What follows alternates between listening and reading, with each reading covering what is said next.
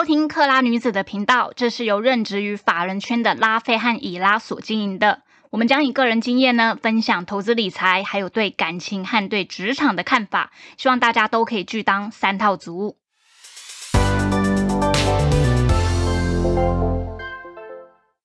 大家好，我是拉菲。大家好，我是以拉。这一集呢，原本应该是要播那个小美下集，是不是？技术上出现了一些困难。但全部没有声音，对我也不知道发生什么事。对我们都不知道发生什么事情，但是就是有请小美在播控来为我们再重新讲解释下一次。嗯，所以呢，今天那那下集我现在也还不能保证什么时候会播，因为就是大家最近都很忙。我们有看大家给我们的留言，就是像是小美的那一集呢，有粉丝就是有说经济独立真的很重要，然后也有说结婚就是不要失去自我会更开心。无论你担任什么角色啦。就是你还是要有，就是就像那个刚才拉菲讲的，就是你要有自我，然后自己要过快乐，你要在一个空间能够找到自己这样子，而不是全部的无私的奉献给可能家庭或者小孩。我觉得这样子久了，你会有点不太晓得自己存在意义是什么，你知道？因为你永远都不晓得生命中的下一秒会发生什么。对对对，就是我觉得要去掌握自己比较可以掌握的东西。你唯一能掌握的大概就是自己，你可以控制你自己要干嘛，你自己想要做什么。但是你唯一不会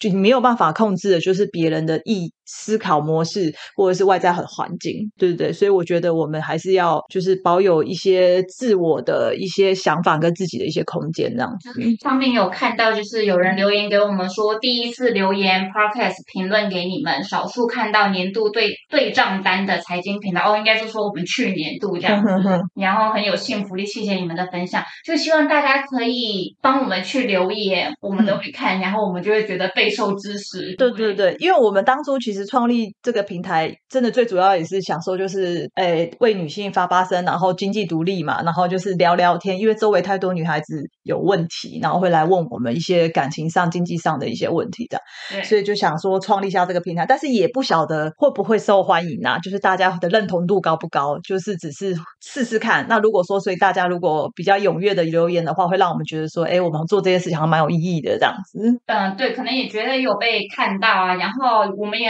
欢迎你们私讯给我们问问题，因为确实有一些粉丝有私讯给我们，任何什么感情的问题啊，什么都可以，就是都可以讨论一下这样子，就是希望能够帮一些朋友们能够在可能失落的时候找到一个方向，或者是更有信心这样子。嗯，我们今天这一集呢，就刚好是我们之前有贴一个，就是我们第一季的那个对账账单，就是有小赚，然后今天刚好又是大大跌，对，上一次陆小美也是大跌嘛。这次大跌，对，所以以后大跌日我们可能就是我们约录音的时候。小美那个下次跟我讲的时间，那时候刚好大跌，然后前一天我们就来放空了。然后就是因为第一季，呃，我们有大概简单的讲一下，就是说我们因为确实盘势很难操作，我们是降低我们交易的次数，去减少我们可能产生亏损的几率，有布局一些比较抗跌，还有我们看好的个股。然后就是尽量就是秉持着就是不要追高的一个心态这样子。然后就是等它，呃，应该就像我们之前讲，就是慢慢买，然后逢低再逢黑，逢低逢看到黑再进这样子。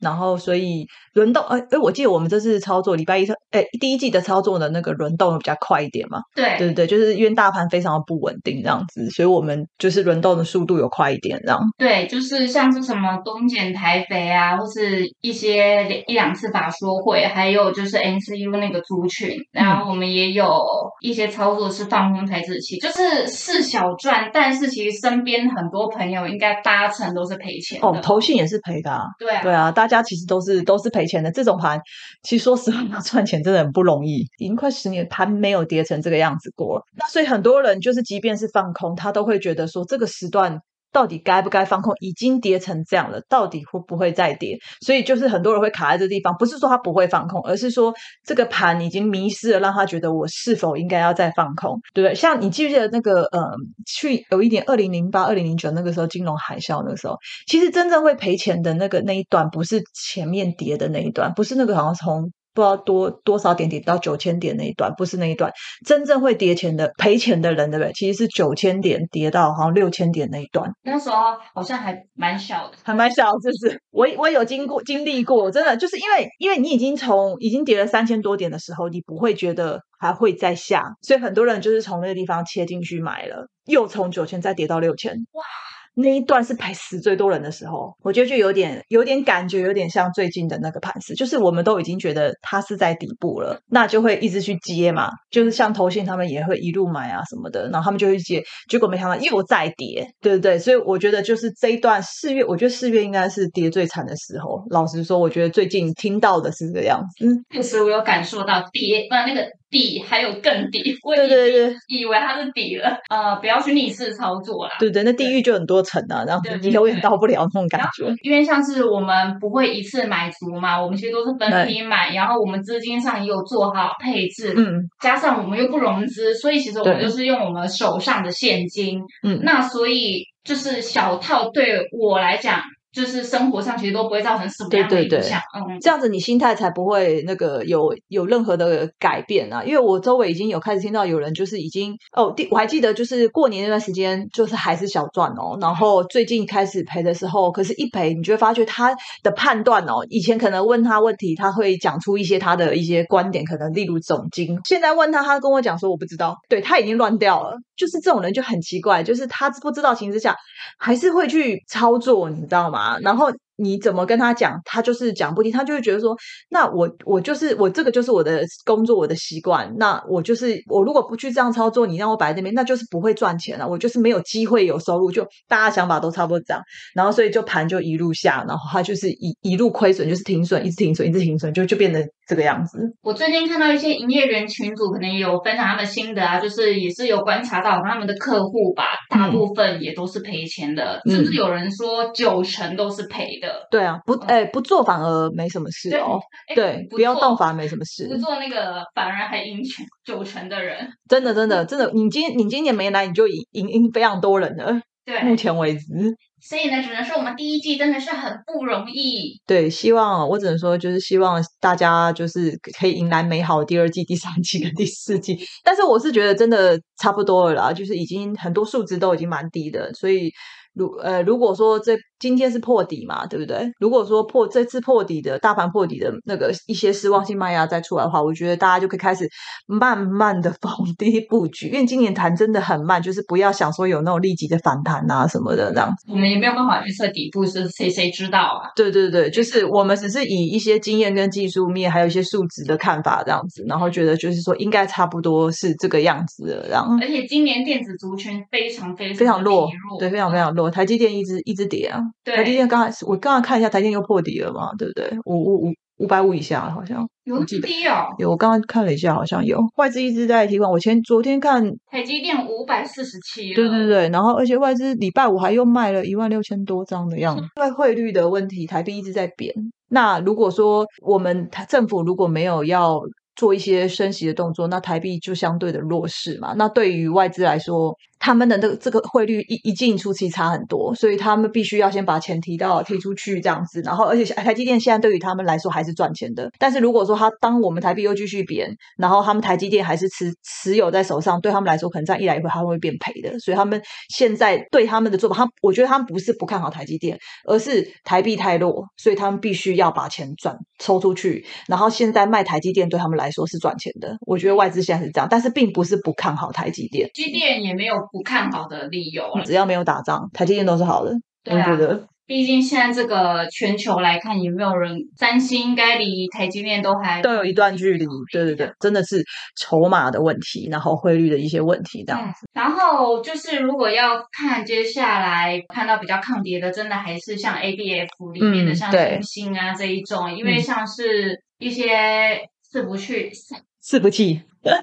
伺服器 GPU 就是它会有一些很强劲的一些封装技术的升级，那其实这一些对 ABF 载板的需求都还是会维持有蛮强劲的需求，就会会成长这样子，而且他们其实也都是在扩产啊，对，没错，对啊，那这些其实都还是会带动它之后的营收规模的放大。而也确实就是观察来看，确实比较抗跌啊。对，就是你以跌乱七八糟那些电子族群，就是 A B F 真的就是跌多少，超多的，跌到你觉得好不可思议，你知道吗？可是 A B F 真的就是，如果你以就是今年来看，它最多就是没有涨，就是平平，但是它没有跌到让你觉得。就是为什为什么会会那么夸张这样子？出了什么事吗？这样子？其实设计很多朋友已经本来在上个月还是上个月，你在问我说：“哎，你觉得跌成这样能不能买？”就我我觉得看，如果到他如果那时候没有买到现在，他就觉得我好险没买，因为跌在更更深了这样子。对，然后另一个就是，哎，早之前之前有没有提过？好像有吧？我是不是应该还是有提过那个二阶体的部分？好像有，应该有。对对对，因为确实就是就。呃，从跟业界朋友这样子聊啊，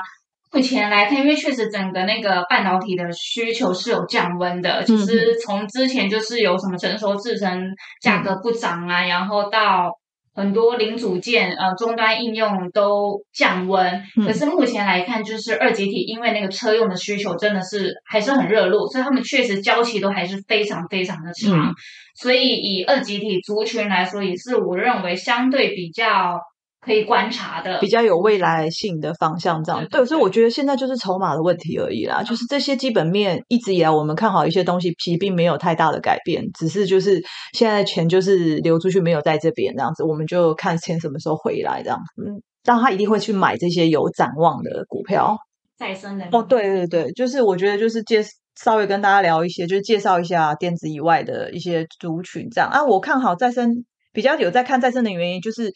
不外乎就是因为最近电子跌的太惨了，我实在看不下去了，所以我就在看其他的。这样就是想了想，就是觉得就是说，嗯，如果说我们以一些通膨的那些疑虑啊，然后跟一些就是电子电子就是消费端也不太好嘛，对不对？那如果说我是我是以就是整个这样方向来看，就譬如说如果有通膨的问题，然后跟升息的问题，那。相对来说，我们所直直接影响到就是一些，就是呃社会大众的荷包嘛，那大家的钱就会就会变少，然后消费力就会下降。就是我们目前看，目前就是整体那个一一环扣一环是这样啦。那所以我觉得我就是要找一些可能，无论是这个大盘如果多差，然后那个战争如果多乱，什么情形之下，这个政府还是会各国政府还是会花钱去，就是去支持的一个东西。那我想来想去就是。再生能源，因为大家也知道，就是那个莫名其妙之前停电停的乱七八糟，不知道是为什么这样子。对对对那夏天又快到了，其实你说会不会再继续停电？我觉得还蛮有可能的，你知道吗？对，所以我觉得就是无论如何，即便就是呃通膨再严重，荷包在缩水，或者是钱再少，我觉得政府一定会去支持再生能源这一块，因为这很重要。它不可能让你分区停电呢，它一定会接受这种事吗？不会，好不好？电子产业新竹特园这边不可能接受这种事情的，所以那总不可能牺又不又不可能大全部牺牲我们人民的电，对不对？所以我觉得再生能源是非常重要的。所以我觉得就是应该讲不重要，是稳定。